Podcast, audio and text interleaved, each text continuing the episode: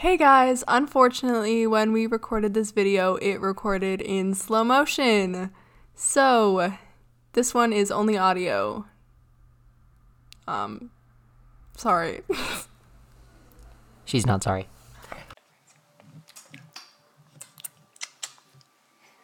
You have like wind in your house? I have wind in my house. Do you? I have a fan on. what do you mean I have wind in my house?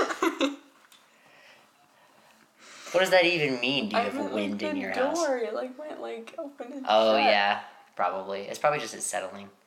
I don't know. It does that sometimes. It does. I have a ghost. Oh, It's a true story. did you name them? No, I've only seen him once. I woke up at like 3 a.m. one day and I went in to pee, and there was a girl sitting in my bathtub. I was very confused. I looked at the girl and I was like, all right. I peed. I looked back, there was no girl. True story. Sleep paralysis demon?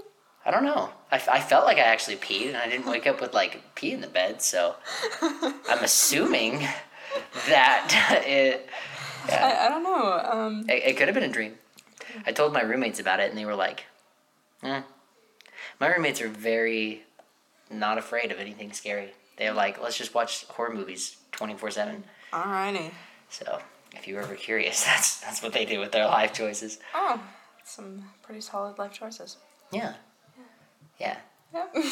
Why not? Anyway, that's a fun way to start a podcast. Isn't it? What?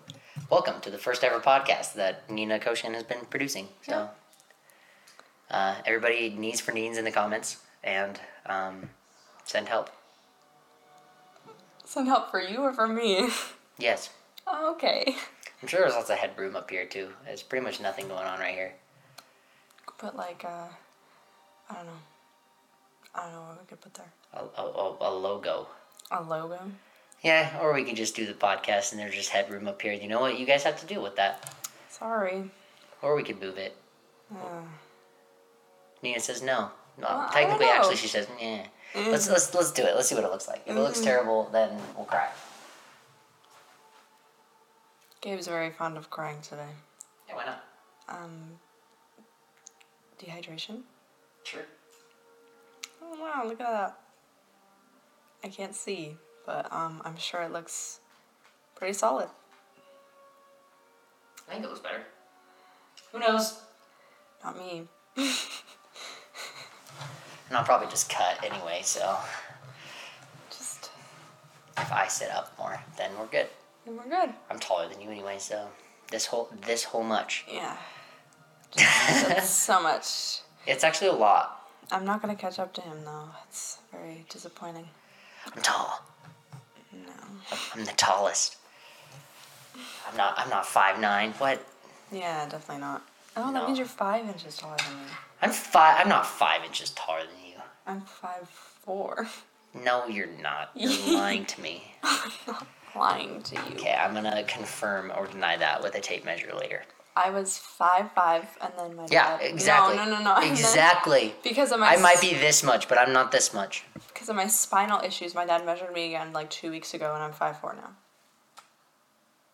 You hear it here first, folks. Human beings, they shrink. It was a laser. You get injured? Measure. I trust the You get injured, you shrink. Well, if it's a spinal injury and it compresses your little vertebrae together, Squish. maybe that's why you're so short.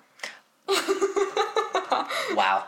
I'm taller than her and she still calls me short. Well, Can't escape this. yeah. Sorry. It's okay. It'll be okay. No, I won't. I'm actually physically injured now.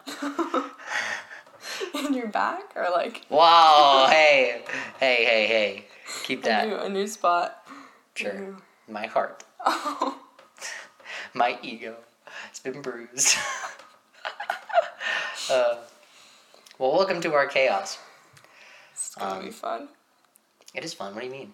Uh, Oh, I didn't even get water. I have water. I'm gonna get water. he, oh, Hold on. I'm smart. stay hydrated. Don't. Stay hydrated. Unless you want to end up like me. Be a turtle.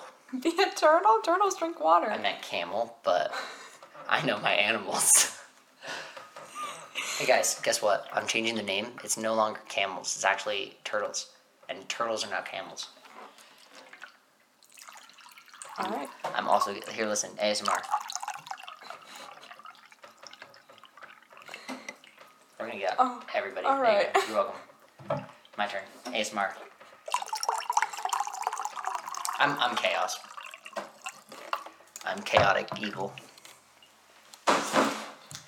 Drink filtered water. Tastes if you're gonna drink water. Gabe's ego. Oh, hey, hey, hey, hey, hey. Okay, this water's not as bruised. All right then. Anyway, uh, this is the karate podcast. Um, if you couldn't tell, Yeah, no, yeah, for sure. Uh, anyway, um, so I wanted to do this podcast to go over some tournament guidelines for the parents. hey, tournaments. Tournaments. Parents, if you're curious, I'm the same inside the classroom as I am as a human being. I just exist. Yes. And so, um, so does she. Yeah. But she's weird, so.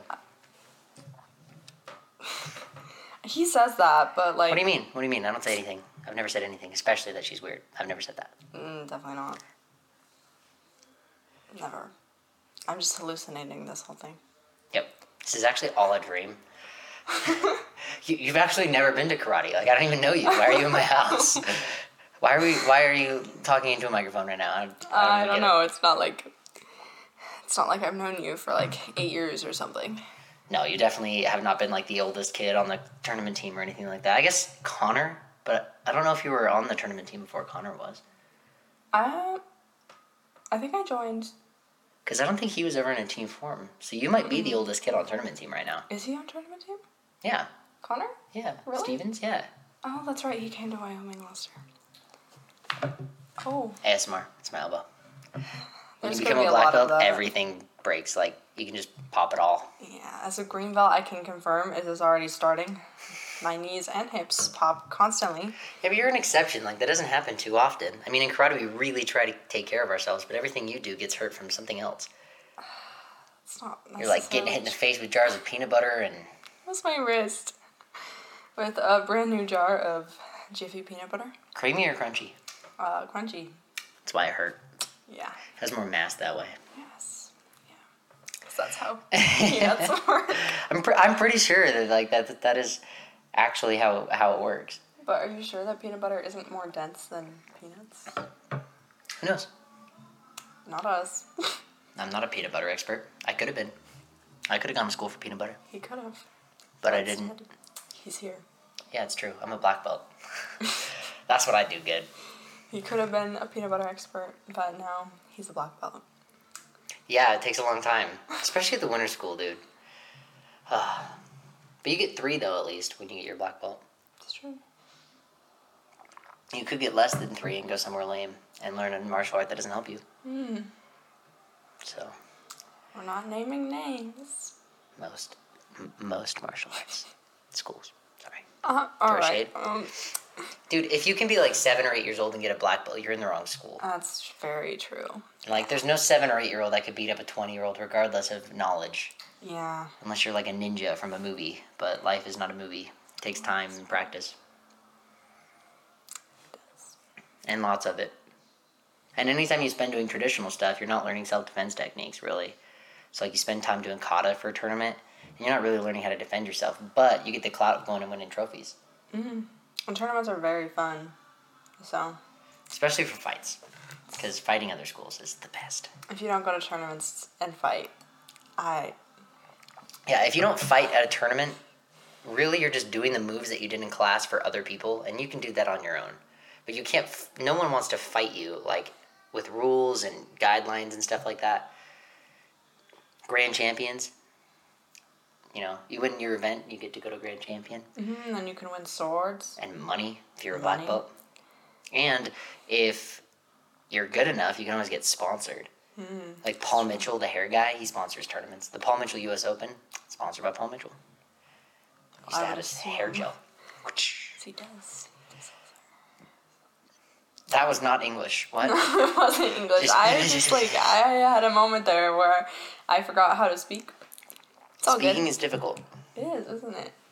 Yeah, Yeah. especially at a tournament too. You get Mm. loud, things are crazy. crazy. We keep trying to segue into tournaments, but it just doesn't quite get there. don't quite get there. Uh, yeah. All right. Well, so this was um, initially targeted towards parents. Not sure how well that's gonna work out now, but hey, it doesn't it doesn't not apply to parents. All this kind of stuff is helpful. peanut butter. Hey, you know what? Life happens. Okay, this is gonna be what like an hour long podcast. We can spend ten minutes talking about peanut butter That's because true. you know what? Peanut butter is good. It is. Unless you're allergic, then it's not good. Just stop. Just. All right. Yeah. I'm gonna keep sipping on that, and I'm sure it's really gross to hear. So I'm gonna stop. So I'm putting that away. Ah, speaking of food and semi tournaments, Ah, bring snacks. yes, you should bring snacks. I always forget snacks. Yes, he does. Which is why my mom always brings snacks. Do not rely on my mom for snacks. Okay, Okay, but Lily's amazing at getting snacks, and she always makes the best snacks. She does. Shout It's- out to Lily. Yes. However, They always make wraps. Sorry, yeah, I was thinking about the wraps. yeah. We did the karate movie, and they made us wraps, and they were bomb. Shout out to Kayla eating the wrap.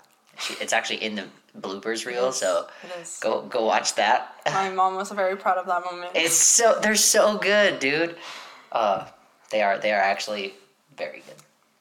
It's yeah. They're better than like Chick Fil A wraps. This is what we get for filming a podcast at like ten thirty p.m. Anyway, bring snacks. Yes, you should bring snacks, but snacks that you should not bring typically include things like Cheetos and Doritos.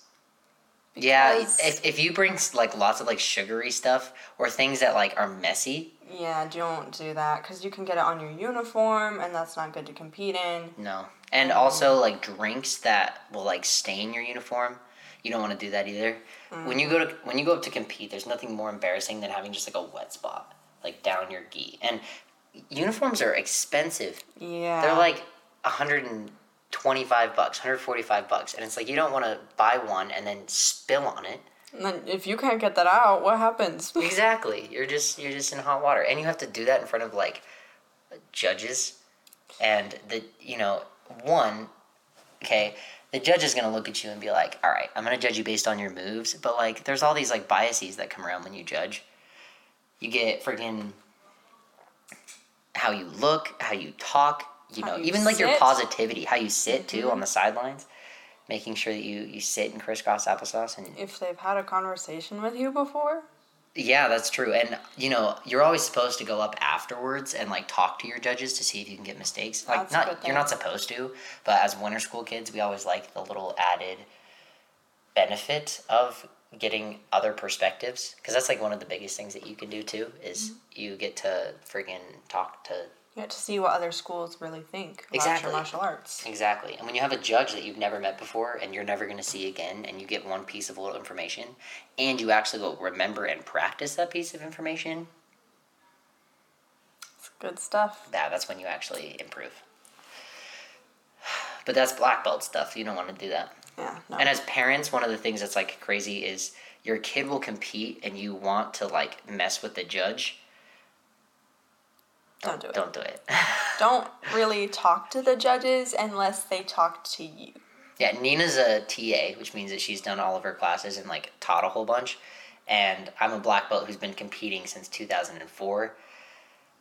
Don't don't talk to a judge. As a judge, don't talk to a judge because when you really think about it, you know, you get judges who've done- done martial arts for 30, 40, 50 years and some parent who's Uh, he has no idea what your experience level is. He might be respectful to you, but you're gonna do your kid absolutely no good if you go up and are like, mm-hmm. "Hey, give my kid an extra point," or "My kid did better than the other kid." Like, stop. One, you don't know what you're talking about. Unfortunately, you know, but that's because your kid is in karate. You know, you can always come to karate class, but it's it's a different story when you go to a tournament and you see hundreds of black belts, all who know exactly what they think they know, and when they judge a kid, they always go unbiased. You know, sometimes you get parents who think, "Oh, my kid would have won if it was a winter school judge, or if it wasn't a pinnacle judge, or if it wasn't an all star judge, or A, B, and C and D." But But the point of a tournament is that that stuff doesn't matter. It doesn't matter if it's a winter school judge.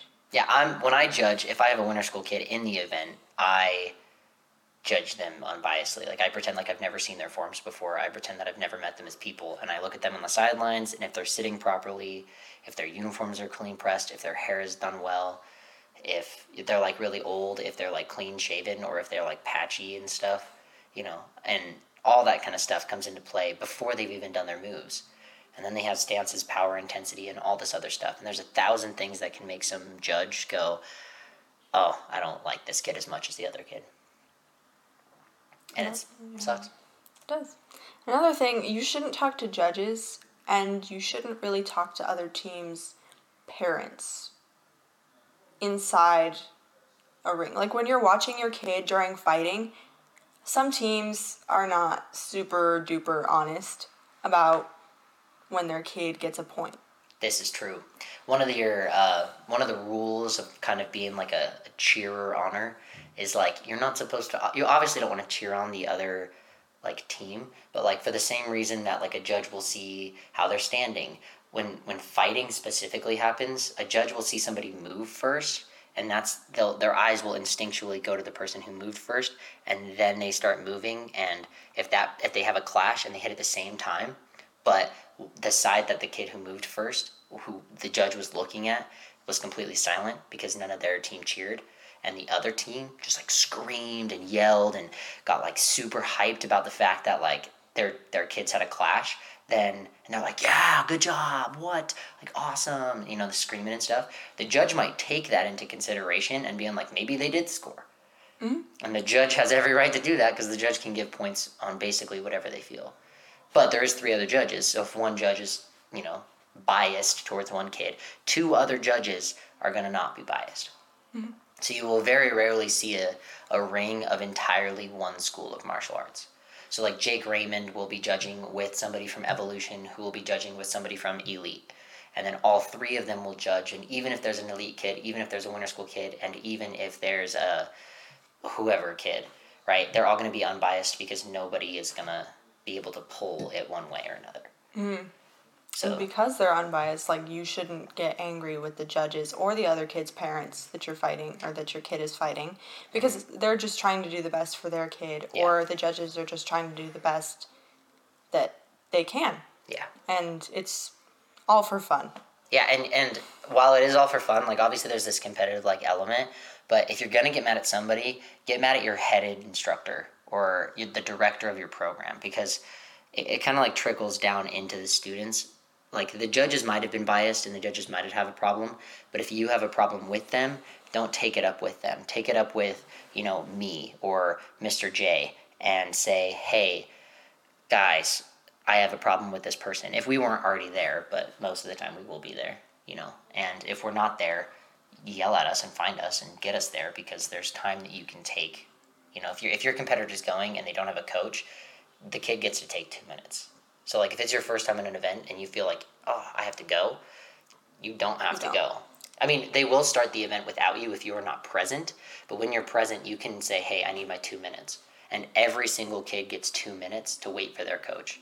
Because a fight is two minutes. If I'm coaching somebody else and you want me to coach your kid, or if Nina's coaching somebody else and you want Nina to coach your kid, then you can say, like, hey, we need to wait for our coach.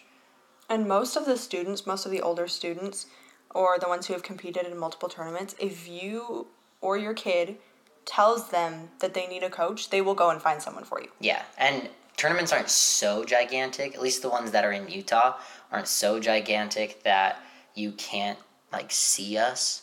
Like if Mr. Johnson, Mr. Jake, Miss Kayla, Mr. Kyle, myself, if we're out somewhere and you're like, I need this person. If my kid only responds to Miss Kayla, then I need Miss Kayla to judge.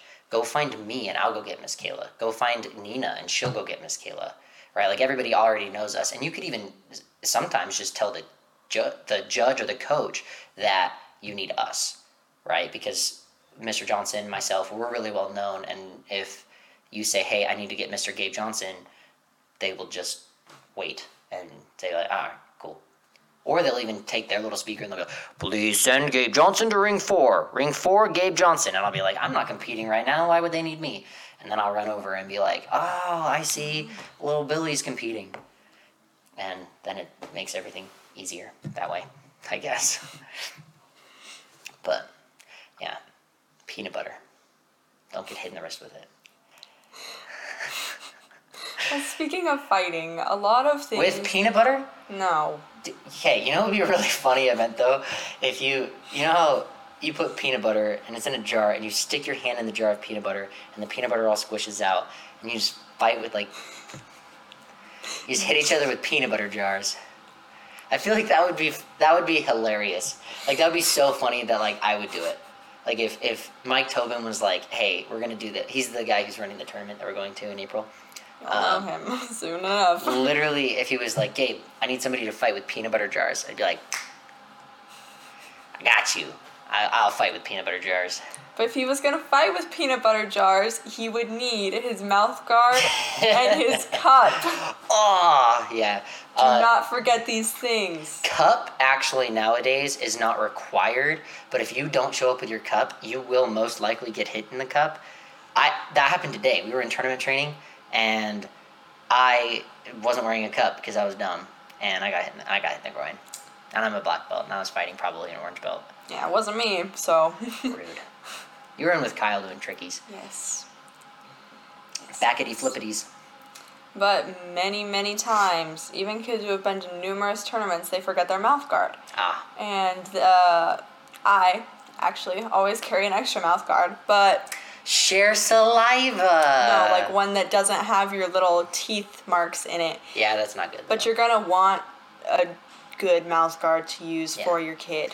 there's a there's a there's a joke in the martial art community where it's like, uh, John and Jacob were fighting, and they were punching each other.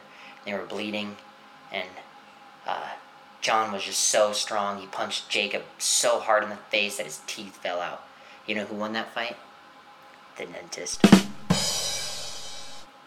Because you know the kid's gonna have to go to the dentist and get his teeth filled. And for that reason, we always wear a face shield, but that doesn't really protect your teeth and nose as much. Yeah, he's so funny. Uh, I forgot to laugh. Yeah. He got his humor from his dad.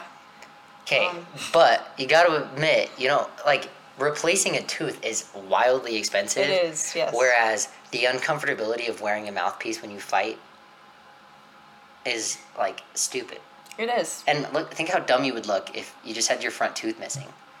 And you could get them for like $6 at Walmart. Or you can get them at the Winter School store. Um, branding. It's true. I did not know this. My you, bad. you actually can get them wherever. Anywhere cheap works. Uh, if your kid has braces, they Yeah. sell special ones. Oh, that's a good one. So like, uh, there's top and bottom mouthpieces. There's top mouthpieces. There's bottom mouthpieces. There's separate mouthpieces, and then there's braces braces mouthpieces. You don't care about any of that.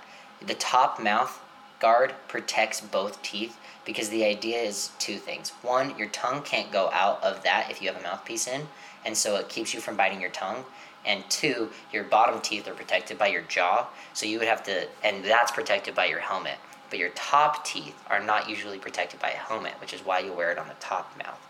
And the most important thing that you need to do is throw your mouthpiece in literal boiling water. Mhm. And take it out with a spoon. Obviously, don't stick it in your mouth when it's like boiling. Ah, our light turned off. One second, hold please. Cut! ah! Are we still recording? We are still recording. Still recording. And there we go. All right. Back to mouthpieces. And we are back with mouthpieces. Mouth mouthpieces. All right. So yeah, you stick them in boiling water. You let them cool off. Stick them in your mouth. Not your mouth. Your child's mouth. Or if you are a child, you know. I guess. Or or you can stick it in your mouth. I mean, you can have a mouthpiece too. if you want one. There's nothing that Mm, light. Oh my gosh. All right. Why is it turning off? I need to figure out this problem. Hold on.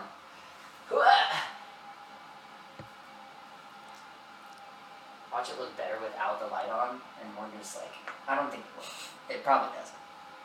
I think my computer turned off. God. Did it die? I don't think it died. Wow. Ooh. It's on now. Ignore my little tick there. I'm just uh, struggling. We did it. You put the you put the warm And it's gonna be a soft mouthpiece. Can you wait? Okay, I'm just trying to sit. Sorry. All right. in your child's mouth, and then they gotta like bite down, and you gotta like do a weird sucking thing with your teeth. You gotta be like, Why? Well, it, it's just like you don't. yeah, you do. Why? Cause then it, I don't actually know. Oh, it seals the front.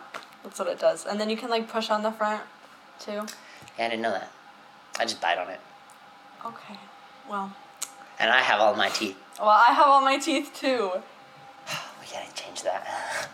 Little did you know, we're the two people in this studio with perfect teeth. yeah, I don't. Neither of us have had braces either. Yeah. That's weird. But honestly, yeah, braces you don't want to boil them though because they're actually like flexible, and so it, it's meant to like support the brace, but the brace is actually the thing that's keeping your teeth in position. But you're protecting your brace from cutting like your uh, lips. So if you do have bottom teeth braces, you're gonna want one that protects the bottom. Yeah, and I think all brace braces one go to both I think so. regardless About because I think the niche of people who have top braces or just bottom braces and also need a mouthpiece is probably pretty small.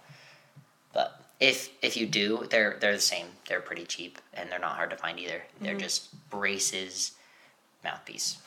I got one at CVS. I don't remember why, because I never had braces. I think I was trying to find it for uh, Peyton. Peyton Dankers, actually. I. I don't know. This was like three years ago, but they probably still have them at CVS. Yeah. Also, if you're ever like, I don't know where to find something like a uh, Cup. a cup or a mouthpiece or a jacket or you want to look like everybody else on the team can i get a t-shirt or whatever? Just talk to your teachers just send them a text message or a call. And everyone always is like gabe you're always so available but it's like it's, it's not it's not hard to send a text message. I can be at work and send a text message. I Thirty can seconds to type it out. yeah it's not, it's not that hard. And i'm happy to help too and people like nina and nicole who have their tas they also pretty much know all this information because they basically just shadow for like 300 hours uh, and plus sometimes teachers and stuff and they they know everything too. I mean they don't know the necessarily the moves or i don't know the confidence i guess. I- i don't know how would you describe it to to take over everything if that makes sense but like if you see her at a tournament and you're like, I don't know what's going on and I can't find Mr. Gabe and I can't find Mr. Johnson, she's entirely competent to Yes. just ask a question. Feel free to ask me questions. Unless it's about jars of peanut butter, Jars of peanut. then she just wants to change the subject. I, you know, yeah. After hearing the Skippy Peanut butter. conversation, I just, I'm not sure I can do it anymore. The spooky conversation? Skippy. Oh, should I name the chick that was in my bathtub Skippy? He has a ghost. I think. I, think don't we're including that. I don't know why we wouldn't include I that. don't know either. That was when we were recording. If you recall, at the beginning of this whole Flashback. talked about the ghost in his bathtub, and I guess we're naming her Skippy, which is the same name as Mr. Johnson's cup. But Oh my gosh, that's right. Don't get me started on that. Um, that's yeah. what I was mentioning. But um, I forgot about that. Yeah, Mr. Johnson was like, "Can't forget Skippy," and everyone was like, including me. I was like, "What?" And, I was like, like the peanut butter, and everyone was like, what? and he's like, "No, like my cup," and we were all like, "Of peanut butter?" That's pretty much how it went down. nope, that's his cup. He names his cup Skippy. You know what you need to do when you gotta wash peanut butter out of your mouth? Gotta drink water. gotta, gotta. Man, the segues today. I'm trying so hard to segue. These are perfect segues. Are they? Peanut butter. Water. Drink water. Well, I'm gonna. Bring a water bottle. You should because of COVID. The water fountains might be shut down. So That's you, true. You can't rely on that. If this is after COVID, it doesn't matter because if you're at an event and you're sweaty and tired, you want to have a water bottle. Mm-hmm. Yes, you do. Because water fountains are usually just gross, anyways. So just bring Dude, your own water. So true. And little kids, they always put their mouth like on it. You know, they're like. You should. More ASMR. Yeah, it was my it was my my little kid sucking on the thingamabob from a drinking fountain. Yeah. Faucet. Is that what you would call that? I think it's like a spout. Spout. Is that it? Really? That's probably it. Hey Google, What is the thing that spits out water in a drinking fountain? I don't understand. Well, Google doesn't know. All right. I tried. You did try. You should try not to forget anything. when you pack your bag for a tournament. And we do bag check. Yes. But every time we do bag check, nobody brings anything. It's yeah. They just bring their class bag to tournament team. And that's fine.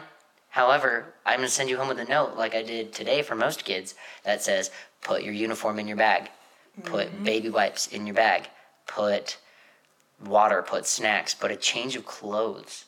Because when you're done with the tournament, You're you're gonna going to want- be finished before I'm finished. But I need moral support because if I don't, I get stuck talking about peanut butter.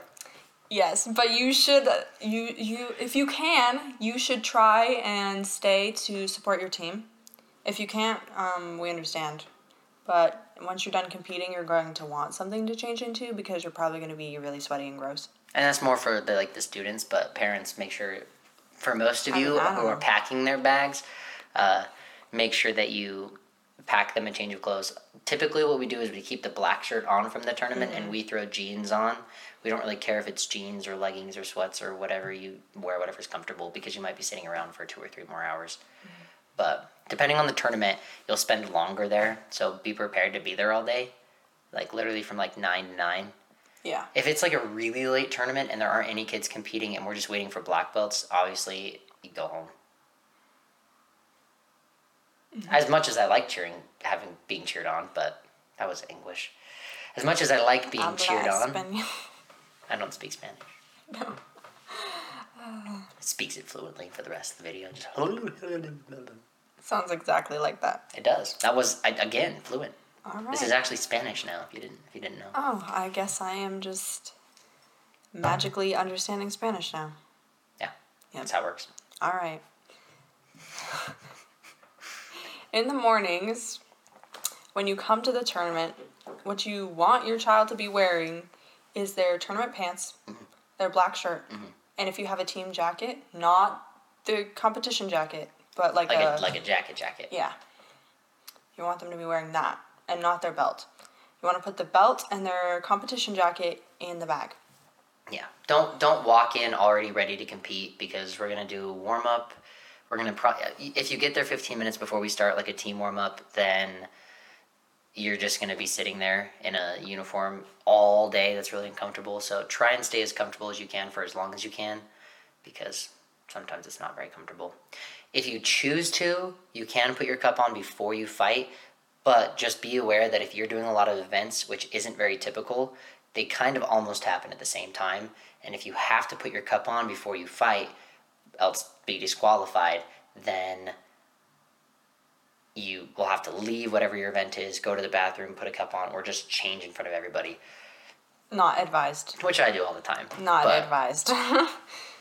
I mean, you just gotta hurry sometimes, especially when you have uniform changes. If you do specific like types of events, eventually you'll have like a Japanese style, a Korean style, an American kempo style, a sparring gi even, and you'll have to change between them.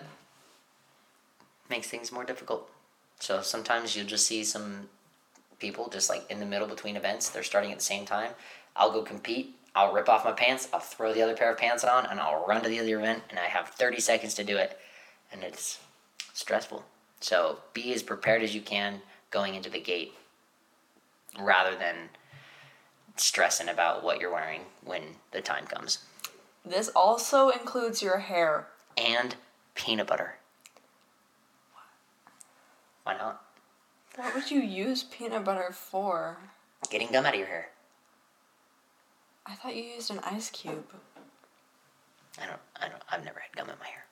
I have. That sounds exciting. It was a traumatic memory. That's why my hair's so short now. No, it's not. But There's Um, just you just come to karate one day and it's just zzz, Gabe, what happened? Ah, I got gum in my hair. Why didn't you just use an ice cube? Oh, I thought it was peanut butter. then it all got stuck, so I just shaved it down the middle. My sister would kill me. Yes, Devin is good. a hairstylist. If you did not know. Heck yeah, nationally recognized barber. She's in like magazines and stuff now. Hmm. She's a crazy person. I mean, crazy good, not as in like loony. Anyway, peanut butter. Where's hair? This is just going to be called like peanut butter, and we're going to send it to everybody, and they're going to be like, What "Why do you is have a podcast about peanut butter?" And then they're going to like tune in for like five minutes, and it's all going to be about peanut butter and ghosts. They're going to get past five minutes in, and it's going to be about actual karate stuff. But then we're just going to keep coming back to this theme of peanut butter. yes. But it makes it so much more fun. I guess. But you want to do your child's hair beforehand or let them do their hair if they're older and they're capable.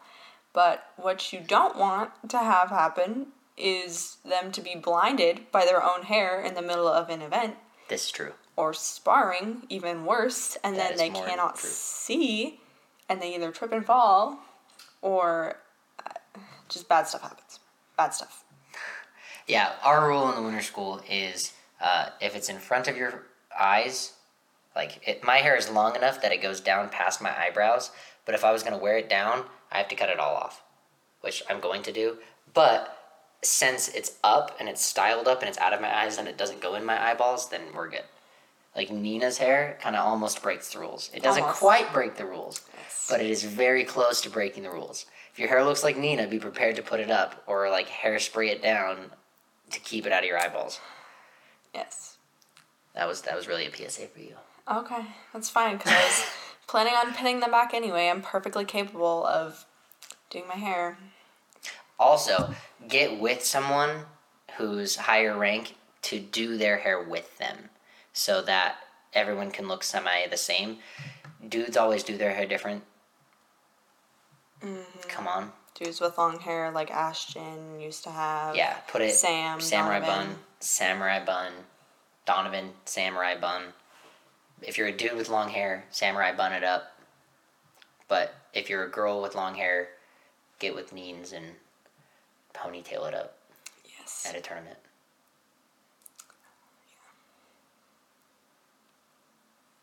Yep. Peanut butter. Peanut butter, I guess. Ooh, also make sure that you have like a, a marked bag. Uh, we always name our bags because you're going to go to a tournament and there's going to be a lot of either the same bag from the same school or there's going to be you know the same bag or you're just going to lose your bag because there's stands usually like bleachers or chairs and they just go They get lost under them. They get picked up by other people and moved. Mm-hmm. Some people's like, no, I know this chair's taken, but I'm just gonna move it. some people end up with random trophies in their bags. It's yeah.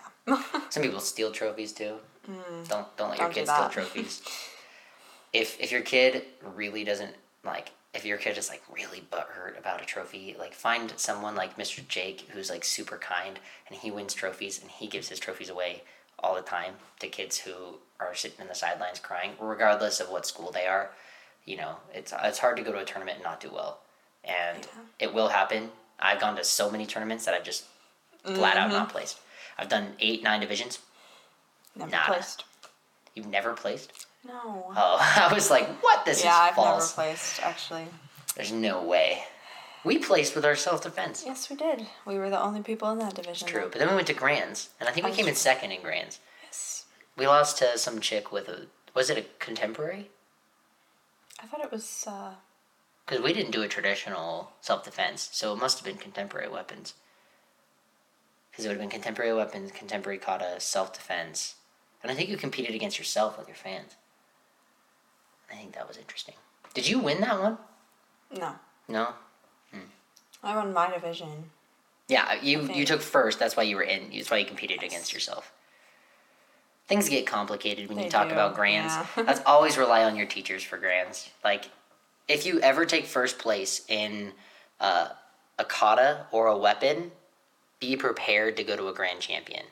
Every event that we will take you to will have a grand champion event, and that's where they compile the people who win, and that's how you get swords. So if your kid's ever been like, "How does Mr. Gabe get swords?" You know, that's how you do it. You have to win your event, and they put you in, regardless of telling you that you're in another event.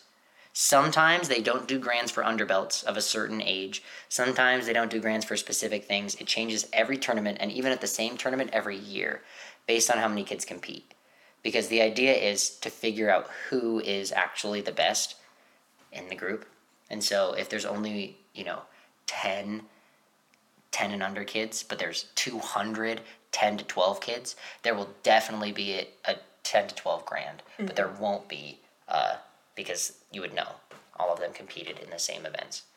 But it will combine rank, it will combine a little bit of age, so sometimes it's an 18 and under, you know, traditional form grand champion. Those are always the worst. Those are so hard.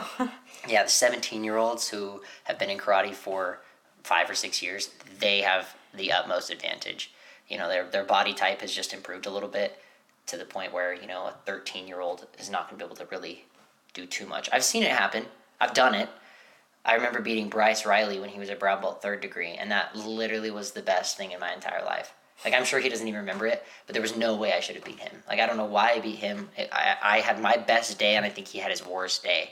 And I was a purple belt or a blue belt, and he was a brown belt third degree, like just about to test for his black belt. I think he stumbled and missed a ki and like coughed in the middle of his form, and then I took first because he did that, and he took second place out of like 30 people. It was, it was, it was at Green River. It was my first ever sword. It was in like 2015. It was fantastic. You never forget those moments. I'm sure Bryce is like, what? Bryce is Maybe he remembers. black he's belt. so aw- that is true. I, yeah. but he's He's- he's so awesome. He helps us with. He gave me some advice on social media. He works for Call of Duty Black Ops. Dude's freaking so dope. Anyway, he was in marching band. He was so good too. Little fluffy hat. He's a cool dude. His wife Pamela. I'm pretty sure. Pretty sure his wife's name is Pam. If I'm wrong, Bryce, I'm sorry. You're probably not going to see this, but You I'll send it to you anyway. Oh, all right. I don't think he remembers me at all. I'm sure he does. Bryce is a very smart person. He remembers everything. I literally walked up to him and he's like, "Remember that post you did like two years ago? You should have had this." And then I did that in the next post, and it was like the most popular post. He's a smart dude. Hmm. All right then. He's Jeff Riley's brother. Yes. So Those if you guys know. Jeff. Jeff, Yes, they both have gone on now. Both true. are successful though. heck yeah, we freaking love them. Everybody in the winter school gets successful. It's just because they work really hard. You know, when you get to your black belt and you spend so long doing stuff like that, most of the time, I think the two qualities that make somebody more successful one is positivity, and two is like hard work and work ethic. And it's really, really difficult to get your black belt without a good work ethic because you get to a point where if you don't do the work, you don't move. Like, you just can't. Like, I, I can only push you so far. Like, you gotta do it. It's all you. I'm, I, I can only give you the moves.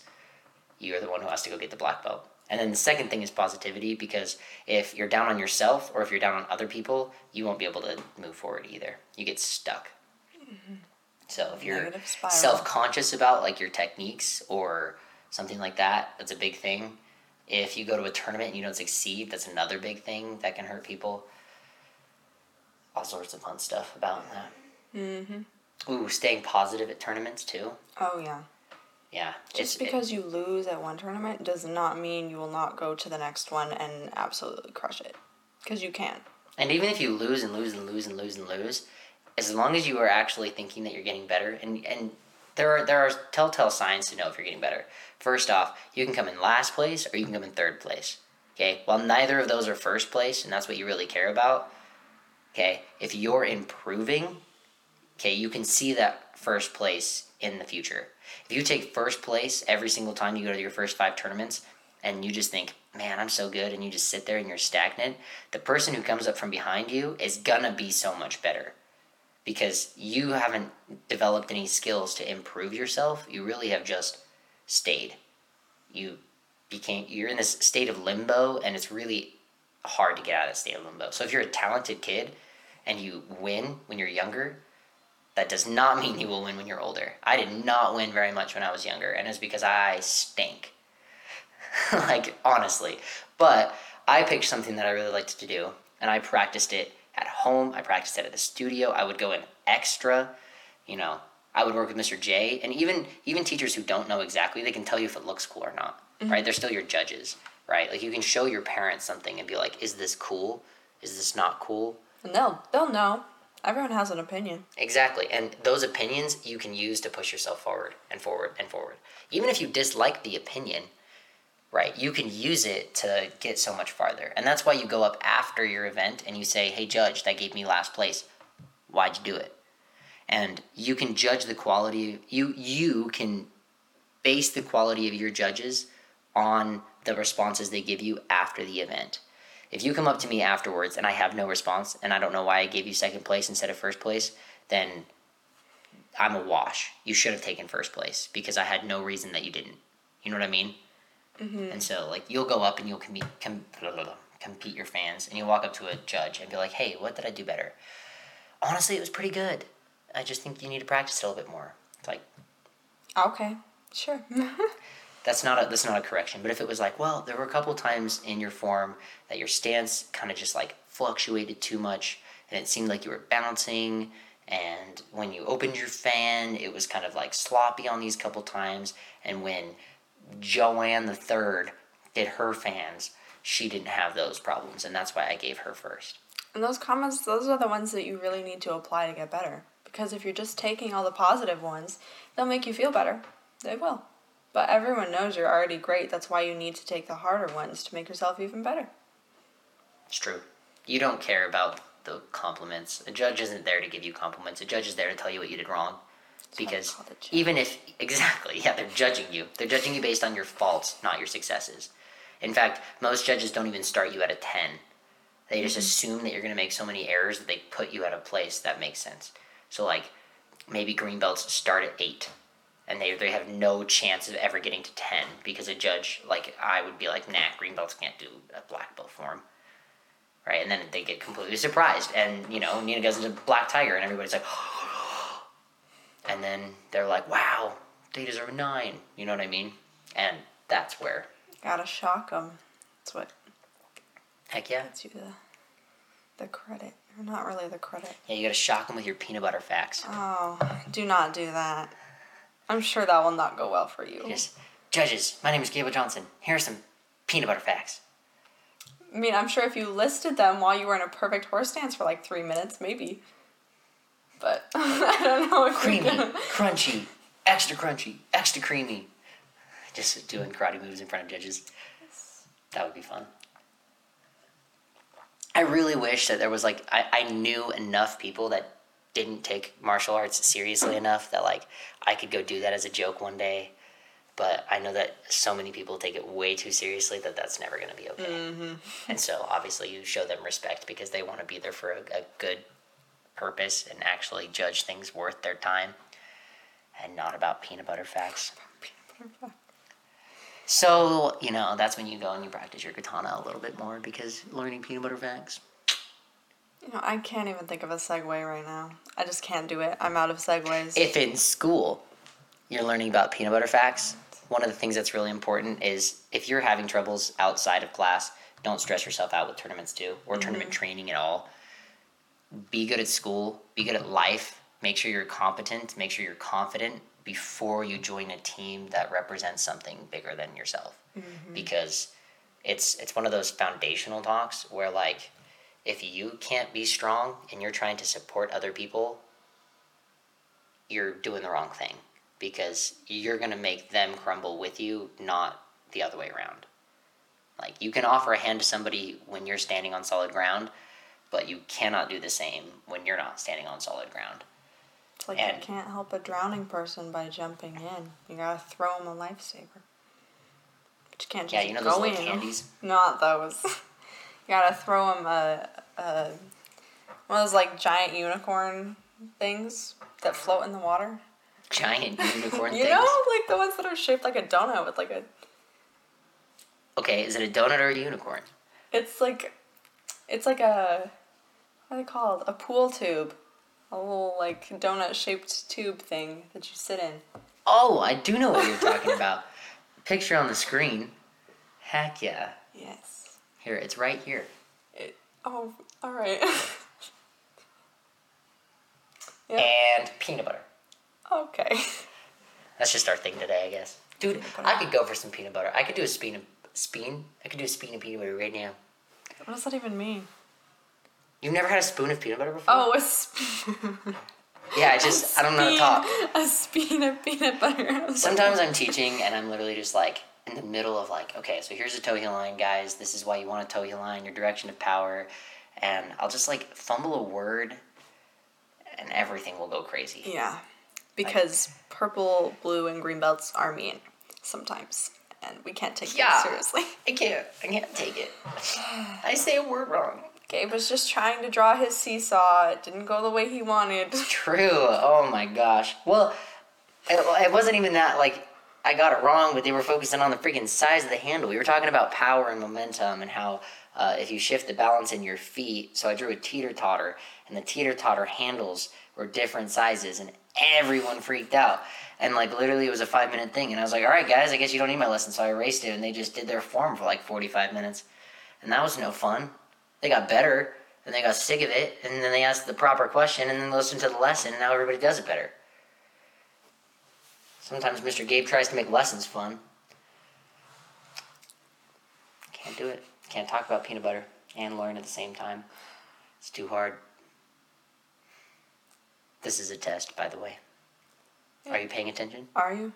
Here's a quiz. Did you get the answer right? The answer is C. So if, if you didn't answer C, Sorry, but uh, we should actually put something there. That'd be kind of fun.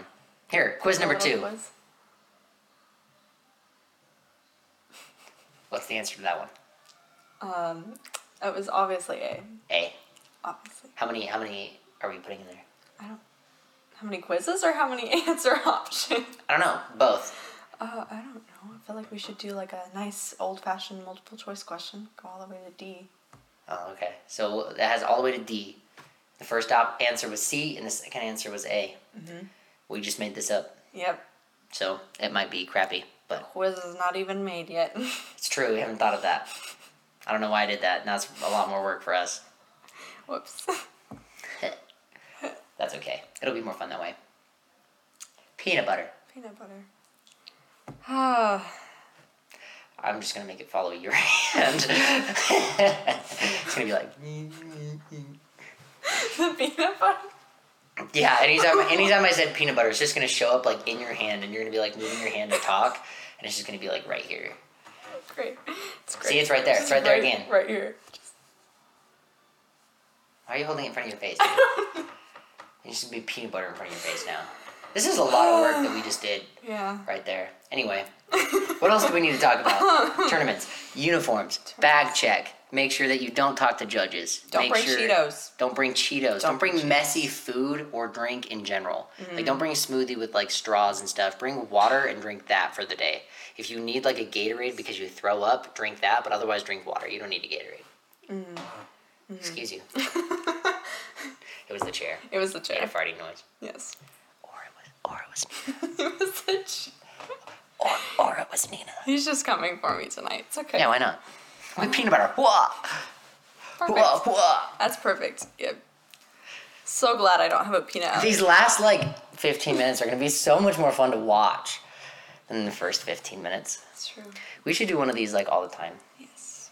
I'm very tired and I'm drinking a lot of water and I definitely need to pee. Okay. Um. Might see Skippy while he's in there. hey, that's Mr. Johnson's brain protector. If that's at my house, we have an issue, Mr. Johnson. Mr. Johnson broke in in the middle of the night. Yeah, and he just like lays his groin protector like on my counter in my bathroom so that I can find it when I wake up to go pee. Yep. Sounds like something he would do. No, it doesn't. He's like, Gabe would appreciate Skippy. Pass it down through the generation. No, no, don't say that. Ah, that's terrible. Mr. Johnson, don't do that. Yeah, parents, this is a weird thing. This is this is our first time doing this. We don't It know if this is gonna be funny or not. I, it might just be us. It's true. Yeah. Peanut butter. Pe- Peanut butter. What else? What else are we missing? Oh, plan ahead to drive time Mm, because if tournament like starts at nine, we're definitely going to be there early, and we are definitely going to be doing stuff beforehand. We have a team warm up. Your kid needs to be there for the team warm up. If you are late, I will not be happy with you, and I know it's not your kid's fault. So parents, your kid is not late when we have when we have a team meeting at 8.30 your kid is there at like 8.15 because you don't get there at 8.30 Mm-hmm. and if it's in farmington and you don't want to drive out farmington then you stay in farmington so you only have to walk across the street. If it's in wyoming we get a hotel because we get there on time. We go together. Don't miss your call time. I will not be happy with you. I, I you don't want to see mr gabe when he's angry. He's not talking about peanut butter anymore. Uh, another thing you want to do when you first get to the tournament and you get your kids' wristbands and your wristbands, you're going to want to write the division numbers down on your wristband. and come talk to me so And, that I can help your kid find the place. Yes, Because you're not going to remember that A 127 happens after SB 21. Mm-hmm. And they change rings. You know, one for one division, your kid is in ring three, and your next division is in ring five, and you have to walk around the whole event to get there. Don't do it. And it's Just so, tell me. so much easier for your kid to find their division if it's written on their wrist. And if they need to come ask someone for help, we're not going to instantly know what their division number is. And then we check the wristband and it's right there. Yeah. Right there. Yep. Super helpful. Peanut butter. Um, anyway. Yeah. Uh, most of them will actually have them printed on the wristband. Like it'll be like A127. Uh, the next event that we're going to in April uses Uventex, which will actually send the parent email reminders. You still want to come get with Mr. Johnson, Mr. Gabe, Mr. Jake, Miss Kayla, or a TA like Nina and Nicole, and let them help your kid find the place because it's it while it is far more helpful for like individuals as a team like i want to be there to cheer your kid on and coach your kid and if you don't tell me that they're going to be in a ring two like i'll miss it and i don't want to miss it And your kid might not be next to you the whole time. I would still personally suggest writing it down somewhere on your child. yeah like on their forehead. Not on their forehead. Oh. Yeah don't, don't write it on your forehead Don't. that was, that was a joke But um, yeah, because it's they're not going to be next to you all the time because they're going to be cheering on their teammates. Um, they're going to be practicing all sorts of things. So they're not going to be there with you on the bleachers until they need food. That's pretty much yeah. And your kid will also try to leave uh, to go hang out with their friends and play hide and go seek out in the hallway. Know that going into it. A lot of times there are stores that sell weapons because it's a martial art tournament, and the martial art distributors distributors will be there selling nunchucks and swords and daggers and knives and ninja stars and all that kind of stuff. Your kid will want to buy something, Mm-hmm. so talk to your kid beforehand, saying, "Hey, little Billy, no." Or if you're like, if you take first place in kata, you can get a sword when you go home, regardless if you win it or not. And so you go, your kid takes first place in kata, you walk over to the store, and then they get one. And if they don't have one there, then we can always help you out. You can always come talk to me, be like, Mr. Kate, I promised him I'd get a sword. How do I get him a sword? I got you. Mm-hmm. Have your people's numbers. Have my number. Have Mr. Jake's number. Have Miss Kayla's number. And if an emergency happens, use it. Like if you have to leave without telling anybody, it's really helpful to get a text being like, you know, oh the the A or B or C family left because of a family emergency, so they won't be at their events. Rather than us running around to try and find them, Mhm. we'll look at our phone really quick to see if we can call you, and then we'll see a text from you already saying, "Hey, we left the event. Something came up," or "Hey, we're getting food. Text us if something happens," or something like that. And it would be ideal if you leave your kid at the event for the entire day. Plan the entire day. Plan the night before to get good sleep. Wake up, eat a good breakfast, a healthy breakfast, one that will literally fill your kid up because when they're there from 9 a.m. to 9 p.m., and they get cranky and they get tired and they're dirty and sweaty and not happy with anybody and they win or they lose their event and that also affects their mood. You just want to be prepared for that whole day to be taken up by a tournament rather than saying, "Oh, the tournament might end at 3. We could go watch a movie at 5. Let's buy tickets today." Don't like, do don't it. don't do it. Like uh, You your movie can wait. You don't you don't want to do it. It will cause you so much stress as a parent that if you just give the day, it will you will be like, all right, we're gonna be here until everyone's done. And if you bring snacks, like Nina's mom always does, she's awesome. Shout out again. Then it makes things a lot easier there too. Like you don't mm-hmm. have to, you know, actually stress about things. You know, you, if you cook like an actual meal, you know, you ate breakfast, you'll have like a late lunch, you'll be fine until you get home. Even Do your kid will not rely on the food court food that's Don't there. don't do it. It's nasty either way. It's really bad, and it's not going to give your kid enough energy. Yeah, and the freaking nacho cheese that is, you know, from the little like dispenser. Ew. Okay, you want to have that right before you get kicked in the stomach a whole bunch of times. I think not. Uh, you know what? That's that's usually what I choose. You know, you go to a workout right after eating the gross nacho cheese. Like, no, good habits. Okay, pack an apple. Hey, you're hungry? Eat an actual thing that's helpful. Here's some carrots. Mm-hmm. Here's a lettuce wrap. Here's chicken. Here's a protein bar. Okay, Nature Valley ones, the ones that get crumbs everywhere. Like, who cares? Your kid's already dirty. Take off your gi. Take off your belt. Eat it really quick. Throw your gi back on. Put your belt back on. Go. Things with protein, really good.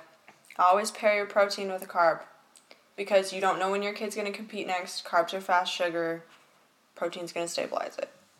I got this lecture at a young age because my blood sugar is always crashing, which is why I always have snacks, and you should too. Yeah. Even if it's Peanut butter is actually Yeah. a very good tournament snack, especially with like apples or celery. Very good. Heck Yes. yeah. What is it called? Like when you put raisins and peanut butter and celery? Ants on a log. That. Do that. Yeah. Give one to me. I always forget snacks. I literally will tell people the night, like literally in the morning while I'm in my kitchen, being like, don't forget snacks. And then I leave, I pack a lunch, it's sitting on my counter. That's why my mom and I always pack in Yeah. a sandwich. Being a teacher, like, Every I almost always take kids to the tournament. I almost always have to be there at like an hour and a half before the tournament starts. I always forget something. But I always pack my bag. Like, my bag's packed. Like, I have my uniform in my bag, I have my gear in my bag, I have my baby wipes in my bag because I have tournament gear and it will get nasty. Always wipe down your gear. Yeah, You're you get sweaty something. in your gear, like, just as a kid, and like, it gets like this, like, layer of sweat. It's really gross. The grossest thing I've ever seen Oh, this here was, we go. I think it was my sister. It could have been me. So if I'm throwing you under the bus, Devin, I'm sorry. But we had tournament bags, and we went. You know, the tournament season, and the tournament season usually ends like after the summer, and we go all the way until spring. So the entire winter, we had our tournament bag sitting with our tournament gear, and inside it, it literally like grew mold. And we went to the tournament, and of course we didn't check it because it's been in our bag the whole time. It's already ready. I don't need to check things that are already in my bag. So we get to the tournament. We open up the bag, and I kid you not, that the gear was just green on the inside. Like even though it's like So this, the plastic, yeah, it was it was a long, long time ago, but nasty. And like, of course, we threw like a clean uniform on top of it, but like for the rest of the day, you you see that, and you're just like, and there's no options. Like you either borrow somebody's gear, which is what I think she did. I don't think it was her fault. Like that's just, I mean, you had a set of gear, you use it once a year, two times a year. You don't really think about You it. You don't, yeah, you don't. You just throw it in your bag and it's there. But like, always check it, or get somebody to check it and say like, "Hey, mom, check my bag," or, you know, the tournament's coming up. You get your literally like seven or eight year old. They'll know too. Like they're not gonna look at the gear and be like, "Why is it not? It should be green. That makes sense." You know, like they would know too, and they'd be like, "Something's up." And then obviously you, as the adult, or if you're old enough to realize, you'd be fine. So, also, that's annoying, and I'm gonna stop that. Ah, we go. We fixed it. It's all better. Man, technical difficulties on our first try today. We did like 35 setups for the mics, so if the Oh. audio is horrible and we just have to use the phone audio, which will be even worse, um, It's gonna be real bad. it'll be really unfortunate. Yeah. So hopefully everything's working. We did a lot of tests, so it should be. Should be. I might be a little quiet. Uh, who knows how I am? Nah, we've had it all. So, get to tournaments on time. Make sure you check your bags. Even if everything's in there, you might be like, I got it all. But baby wipes are one of those things. Throw it in your bag. When you're done, if you wipe it off, that problem won't happen. Mm-hmm. So, like, you could even do it beforehand too, but like have them in there so that you don't stress about it. So when you get to the tournament, you do your event, you get all sweaty inside your gear, you put your gear inside the you know bag, and before you do that, you just wipe it off really quick, throw it in the bag. Then you don't worry about it until next year when you compete again. You know, and if you don't go to every single tournament or you miss a tournament here and there, Won't be a big deal. Yeah, exactly. You also want to clean your mouth guard Mm. after every tournament. I honestly, especially if you're younger and you're still growing and your teeth are changing, I honestly recommend doing the boiling trick. You can do it two or three times before the mouthpiece kind of just loses its integrity. I honestly recommend it's the best way to clean things too. Is just boil off all the germs and then run it through running water and everything falls off anyway. Fix it before a tournament. Run it through the boiling water, clean it off, and then fix it before a tournament. And if you do that, one, your mouthpiece will be perfect for a tournament when you might be stressed and make mistakes like keeping your hands down too low or a guy just hits you too hard. Like you've never fought these people before, you don't know. So if you fix your mouthpiece before the tournament, then you have nothing to worry about. If you do it in class, I think that that's a good thing too. Mm-hmm. But we are very controlled in class. Hardly ever do kids get hurt. It's very true. Emotionally, kids get hurt all the time. Yeah. But you know, moving your head like this is very emotional. So, I mean, you You, know, you're would know, seven. wouldn't you? yeah, I, I literally just had a, I just cried right then and there. right then and there. Did you guys not see the tears drip down my face? They were they were definitely there and They real. there. You can also use uh, little denture cleaner tabs to clean your mouth guards. You can get them at uh, Walmart, CVS. So places I go, obviously I've mentioned them like three times in this video. Uh, yeah, you just put them in a cup, put the little denture cleaner in there. If your teeth are not growing anymore. Or if you like strengthening your immune system, don't even get a case for your mouthpiece and just throw it in your bag with Do all not. the gear. Do not. I watched Gabe pick his up off the floor at the winter school, the daycare room, and put it back in his mouth. It's true. Not advised. That is true. Not advised at all. Yeah, I don't recommend it. Five second rule, you know. It was more than five seconds. No, it wasn't. Yes, it It probably got kicked out of my mouth, and I went and picked it up. No, you set it down on the ground. I don't remember this. It's happened multiple times. You set it down by the stereo because you were like Jimmy's. I do like Jimmy's. Also, if you're used to fighting with Jimmy's, I honestly recommend, and by Jimmy's we mean music, Jimmy Jams. I don't know. I, I just said that one day and it stuck with me. Um, but if you're used to fighting with music, I honestly recommend fighting without it before a tournament and practicing without music because things can get a little crazy when you have music going. Because you get used to going with like the beat of the music and instinctually you use that to help you. I found that I fight better with music, like a lot better with music, unless I train fighting without music. So a couple of times before a tournament starts, get with your teacher and fight them without music because ironically it helps a lot. We're gonna do that with these guys, but I actually discovered that as of after the last tournament. So mm-hmm. cool, cool facts. Always be trying to learn stuff. Watching events for other people is probably the best thing that you can do. Watching like my events, like black belt events, is extremely useful because you can see exactly what judges are looking for from the people who are the best. You know, like if I lose to somebody, you want to be watching that to know why I lost. Right? If I win to somebody, you want to be able to watch to see what I did differently than other black belts. And when you fight, that's probably the best thing that you can do. Record everything that your kid does. Send it mm-hmm. to me. Send me a text message. 'Cause I we have do two terabytes of iCloud storage. Send it to me, and we will do video review all day. And your kids seeing their mistakes is probably the number one thing that we could do to make them better. Like, I get better from watching my videos, and I don't even need somebody to tell me. I just watch it and go, "That was terrible. I need to fix this." So send it to me, so we can review it, and we will, for sure. Another fun thing, uh, in our first Saturday tryouts of this year, we did a ten year mark, and we had a, a Green River trip with you know I was there, Caleb was there. We had all the tournament team beforehand. Sierra Maguga and Bryce Riley, who we talked about earlier, were there, and we actually watched videos from like 2010 and 2011 and we got to see like little kid you know kyle still do a fantastic form. Like it would go and still win today. Like the kid had game you know sydney feller shout out boom. Um, yeah had a great you know intensity they had speed and we could literally correct them on the same things that we did 10 years ago. Martial arts is a crazy sport. Fighting totally different. Totally different. It's a different game I would if I fought the way I did today, back in that day, I would totally have destroyed. Mm-hmm. That would have been Yeah. fun. I would have loved that, but I didn't. So I had to make my own way of fighting. Gotta learn what works best for you. This is true too. And you might go and you might fight against your arch nemesis, and you will get an arch nemesis. You will. Okay, Baylor from Pinnacle and Dylan from Pinnacle. They were my arch nemesis. I saw them at every tournament, and we would cycle through who took first place. If we had the same judges, it didn't matter. If we had different judges, it didn't matter.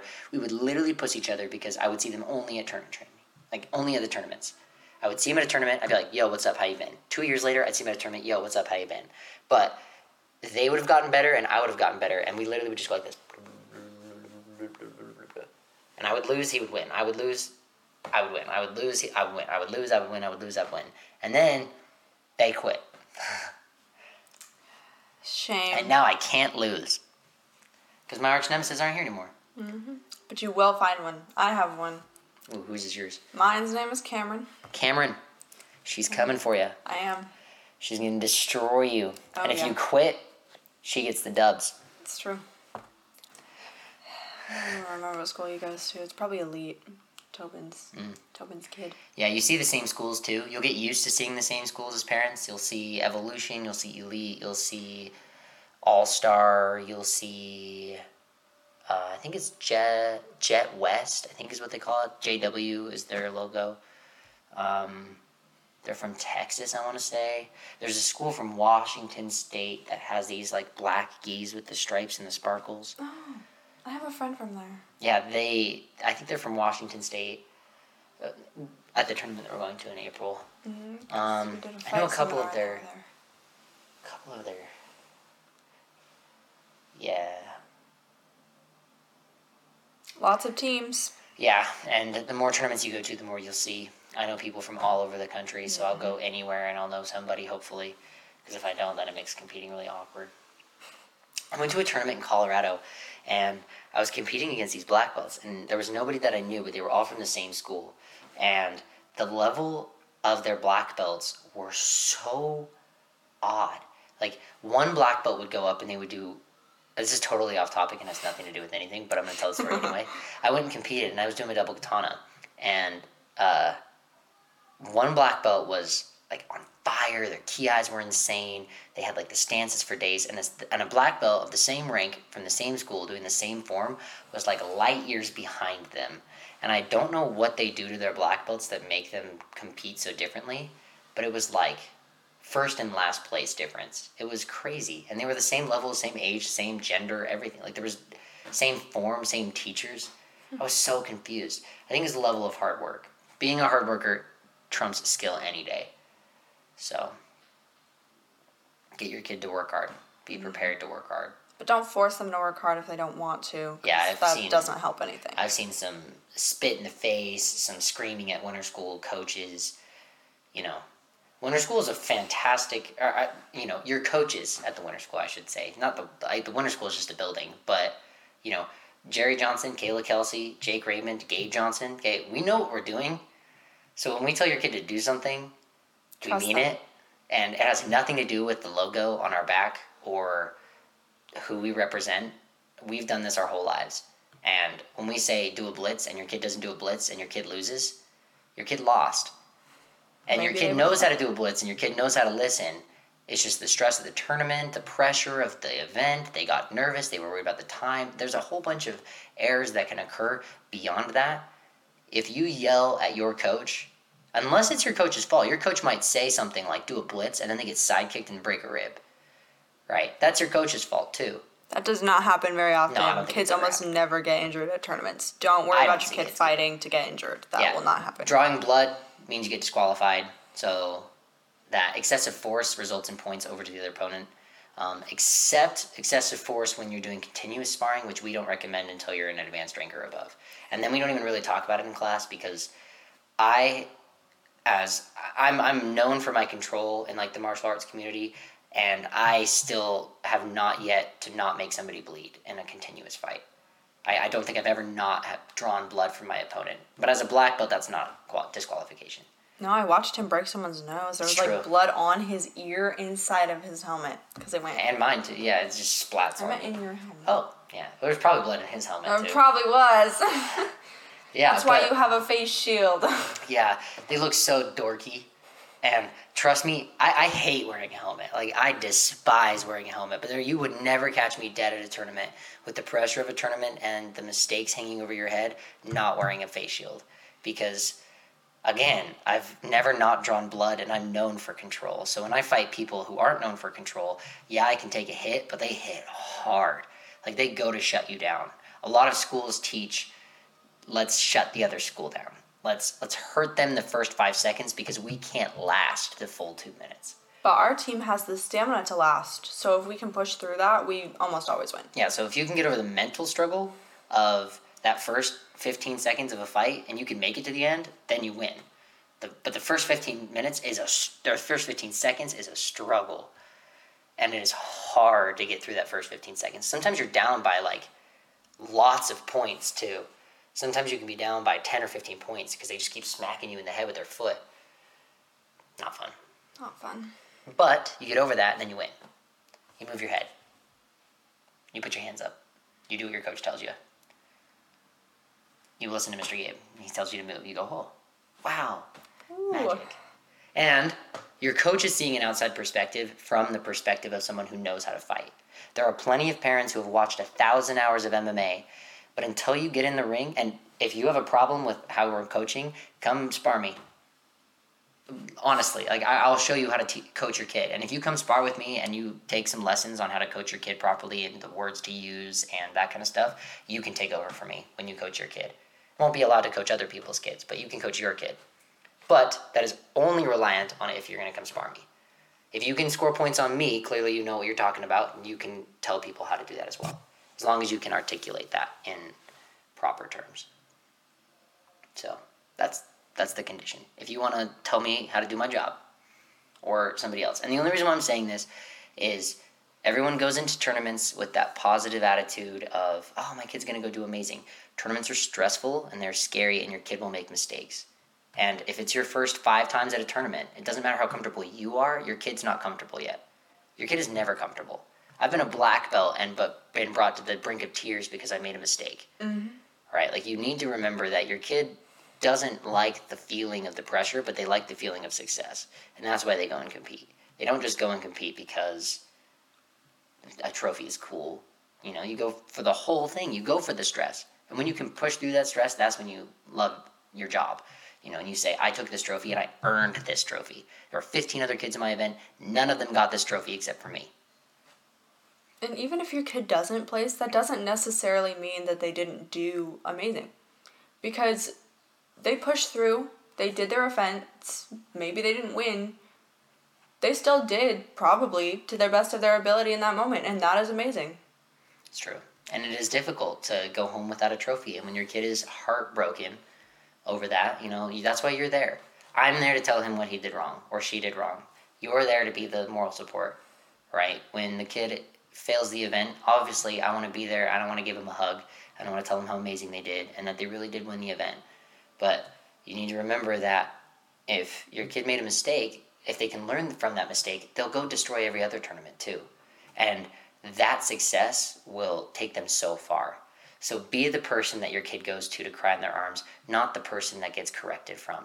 Let let me be the bad guy in that sense to correct your kid, right? Don't don't say you should have done a kick here, you should have done a kick there. Like let's go watch your video, right?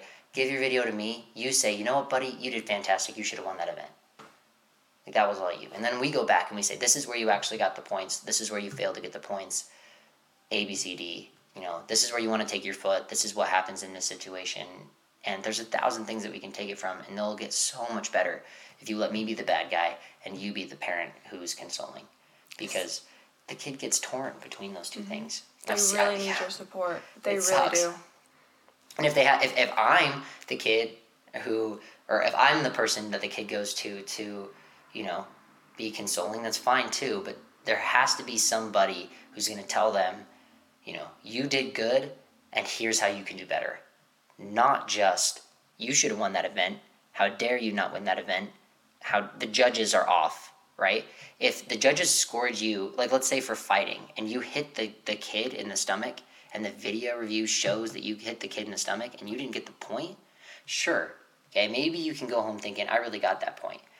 But there's also the mentality of, I hit the kid and the judge didn't see it, what could I have done to make the judge see it? Right? Maybe you were flipped around. Maybe the, the video is taken from this angle and the judge is staring at you this way, and the back of the kid is to the judge. He doesn't know mm-hmm. that you kicked him in the stomach. He doesn't know that it actually connected. He could have blocked it for all the judge knows. And so maybe the judge is trying to remain unbiased and say, if I didn't see it touch the stomach, I'm not going to give it the point. And so managing your ring, okay, comes in handy when you have three judges in weird positions. There's a bad spot and a good spot but you can maneuver that around so that you're always in the good spot. That's a whole method of fighting that doesn't even get talked about in karate class because we focus a lot on self defense. It's very true. So, again, I'll tell your kid what he did wrong in a way that, you know, makes him not feel bad about himself. You be the person who just tells them how good they did, that they did amazing and they should have won the event. They did fantastic, awesome job. They go cry to you if they if they need to. They can cry to me until they feel better, but you're the person that is their moral support. I'm the person that will make them a great fighter. They're you're the people that they look to for support. And if you are the one who's giving them critiques, even if you're just trying to help, it can hurt them a lot. And just leave that to Gabe. Gabe's professional at being mean without being mean corrections are helpful. I'm not a mean person. I no, promise. He's I like to talk he's about He's a very nice person. And she's been at many tournaments where we've had these conversations, and many tournaments where things go wrong. So you can trust her on that. But the reason why I bring this up is because there have been parents in the past that we've had to remove from the team because they overstep their boundaries and they overstep their position. Your position is not to tell the coach what they did and did wrong and right and what they should have said. If Kayla Kelsey is teaching your kid and she's taking them through an event and she's doing as best as she can and the kid loses the event anyway and the kid listened to Miss Kayla Kelsey, you don't say anything to Kayla Kelsey that is negative. Okay? You can ask her questions. Hey, why did you say this? Why did you say that? And she'll respond with the things that a black belt who wins at events would say.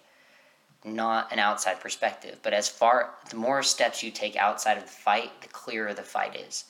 So the coach, which is the second out, can help the person inside the fight. Okay, the parent outside the coach can help the coach help the kid, right? But if you try to overstep and go over the coach, okay, you're just taking away the coach. Again, you need to be able to be the coach if that's the case. Come fight me. I'll get you. I'll get you there if you want to be there. Come do a couple privates. Spend three or four hours. We'll just spar. She can come too. She'll kick your butt too. Appreciate that. but honestly, though, like if if you overstep your boundary as a parent, you get in the way of the team, and you, you, at that point you say, "I'm not a part of the team. I'm a part of my kid," and that's fine. And I want you to put your kid first, but know that the team. When I'm step in that room, the team is what goes first. Like if I'm competing and somebody needs me to coach, I will leave that event and go coach. Like if I'm in the middle of double broadswords and Nina's like, Gabe, I need a coach. Like I will He'll literally drop everything. Drop my swords and go coach. Like I don't care about the trophy. I don't care about the win. I don't care about that clout. What I do care about is that Nina goes home and says, I did good and I did as best as I could and I got A, B, or C. Whether that's experience, whether that's corrections, whether that's a trophy. Okay, whatever she goes for the tournaments to get, I want her to leave with that. And hopefully she wants to leave saying, first off, I want to get better. Because if you go to a tournament wanting a trophy, then you're not going to get one because you have the wrong mentality. You stepped in the door with the wrong, you know, shoes on. You got to flip that around. It's a big old deal. But I will not hesitate to take a parent who oversteps their boundaries. If you start talking to judges, you can't come. And if you want your kid to be on tournament team and you want to overstep at the same time, Zoom it. FaceTime with another parent, FaceTime with me. Okay, I'll, I'll show you the whole event. I'll take videos and stuff too, if if that's something that you need. We will accommodate you as far as we possibly can, but the moment you overstep, there is a fine line between what you are allowed to say as a parent and what I'm allowed to say as a coach, and what Nina's allowed to say as a TA and what somebody's allowed to say as a student. There is there are lines drawn that are important that you are aware of. And let me say, as a competitor, I've been competing for like eight years. I started listening to my coaches in sparring, which is Gabe, Kayla, Jake. I started listening to them maybe two years ago. I have been winning ever since. They know what they are talking about. And we get better too. We look at the judges and we have never seen them before sometimes, and we make mistakes. And we tell the wrong call, and they lose a point. But black belts are adaptable, and they go and they say, you know what, that point didn't work, but if we do this, the judge will see it, and we know what the judges are looking for, and we can push that. And then Nina would do the exact opposite of the thing that we just said. You know, if if Nina's doing a side kick and we say, you know, B one or B two or B three or you know SK one, you know, she'll do it and I'll go, oh crap, she just lost all three of those points. Okay, now she's behind by three. She needs a spinning kick to the head, and you know, spinning kick to the head, you know, whoosh, throw it out there, and then all of a sudden we're tied back up. And then I say, okay, so judge likes the flashy stuff, so let's have her do a huge step off into a backhand punch, and then we get away from our drills. But because she knows all the terminology, it's literally just step off backhand punch, and she'll step off backhand punch, and the judge sees the flashy stuff, and the judge goes, oh sweet, points over here which has nothing to do with anything. And a parent might be like, what? She was hitting all the points beforehand. Which she could have been. But the judge was like, I like flashy things. You put your knee on the ground. You forgot to do this step. You were in front of the line when I said go. Like all sorts of BS that doesn't matter. Yeah. It does. And fighting is always the reason why I'm focusing so much on fighting and coaching is because it's the most intense thing for your kid. It really it's the most is. intense thing to watch, but it's also the most fun thing to do. So once all those things are set aside, if you can just chill as a parent and be like, Gabe's gonna handle my kid, and I just get to cheer him on, you get to have fun watching sparring. And when your kid goes and you your kid's a yellow belt or a blue belt or a black belt, you get to see those different changes, and they just get more exciting as you jump up in, in ring. And it's fun. Mm-hmm. It is fun. Fighting is is fun. my favorite thing by far. So, anyway, did I did we miss anything so far? I don't think so. But we did miss the peanut butter. All right. Okay. She's so sick of the peanut butter joke. Are you guys sick of the peanut butter joke? It's been an hour and a half. So, uh, if you're still here, yeah, if you're still here, peanut butter. anyway, I had I had to just rant a little bit about the parents at tournaments because it has be it has been an issue, and just know that if you're yelling at a TA who coached your kid and you didn't wait for me, I got no qualms with telling you that you shouldn't be there. Because if you're like, I don't want Nina to coach my kid, and you don't want me to coach your kid, why didn't you go get Kayla? Go get her. Go find her. Go tell me to go get her. Like go. because we will. We will. We got. We have. I have no pride in terms of who coaches your kid because I know that your kid is already fantastic. If your kid walked into the doors and they're on tournament team, we've trained them enough. They don't. You're not going to get. You aren't going to get better from when you walk in the door to when you leave, but you might want that moral support from a specific person, and I want to provide you with that. And your job as a parent, cheer on your kid, watch, make sure they have snacks, make sure they have food, and chill, talk with the other parents. Okay, we're a family. We all have little scuffles, you know, but cheer each other on too. Don't just leave. Don't just say, my kid's done, time to go home. Because it kind of hurts when you have a kid who's competing, you know, they're the last one there besides the black belts, and everyone just left them. Yeah, and if you want to leave the black belts, you go right ahead, except you're going to miss some of the most fun events. That's true. Especially fighting, because black belt fighting almost always happens less so that they can keep judges there. So, if you want the most fun experience, wait for the end. Or it usually happens first and you guys get a cool opening. But That's true. black belt contemporary forms, contemporary weapons, and sparring are some of the most exciting things to watch. If you like traditionalism and you like watching things how they should be done, traditional forms and traditional weapons, it's your jam. I'll compete in all of them. So if you want to cheer me on, you can. Nina will most likely compete in all of those as well. Maybe not contemporary hand kata though. Mm. I'm not a fan of those because it really just turns into gymnastics. Yeah. And as a karate instructor, I don't want to see gymnastics. I think a backflip is cool if you can do it while holding two swords and they're spinning while you do that. Hmm? Then you're like, whoa. But if you just do a backflip after you set your swords down and then you do a backflip, say pick them back up, do a backflip, it's like, cool, you can do backflips, but do you know how to do swords? Anyway, that's me rambling again. I ramble a lot when I don't have a purpose. We're not talking about Tohi Line, so I've been talking about peanut butter. It's on your head now. Okay. That's a podcast. Yep. It might be horrible. We might have to redo the whole thing. We might have to. we have to make quizzes. We can't forget. We have to sift through an hour and 32 minutes of footage and edit it all. tune back in, see if we do it again. Whew. Anyway, I have to pee. Okay. Oh. Ugh.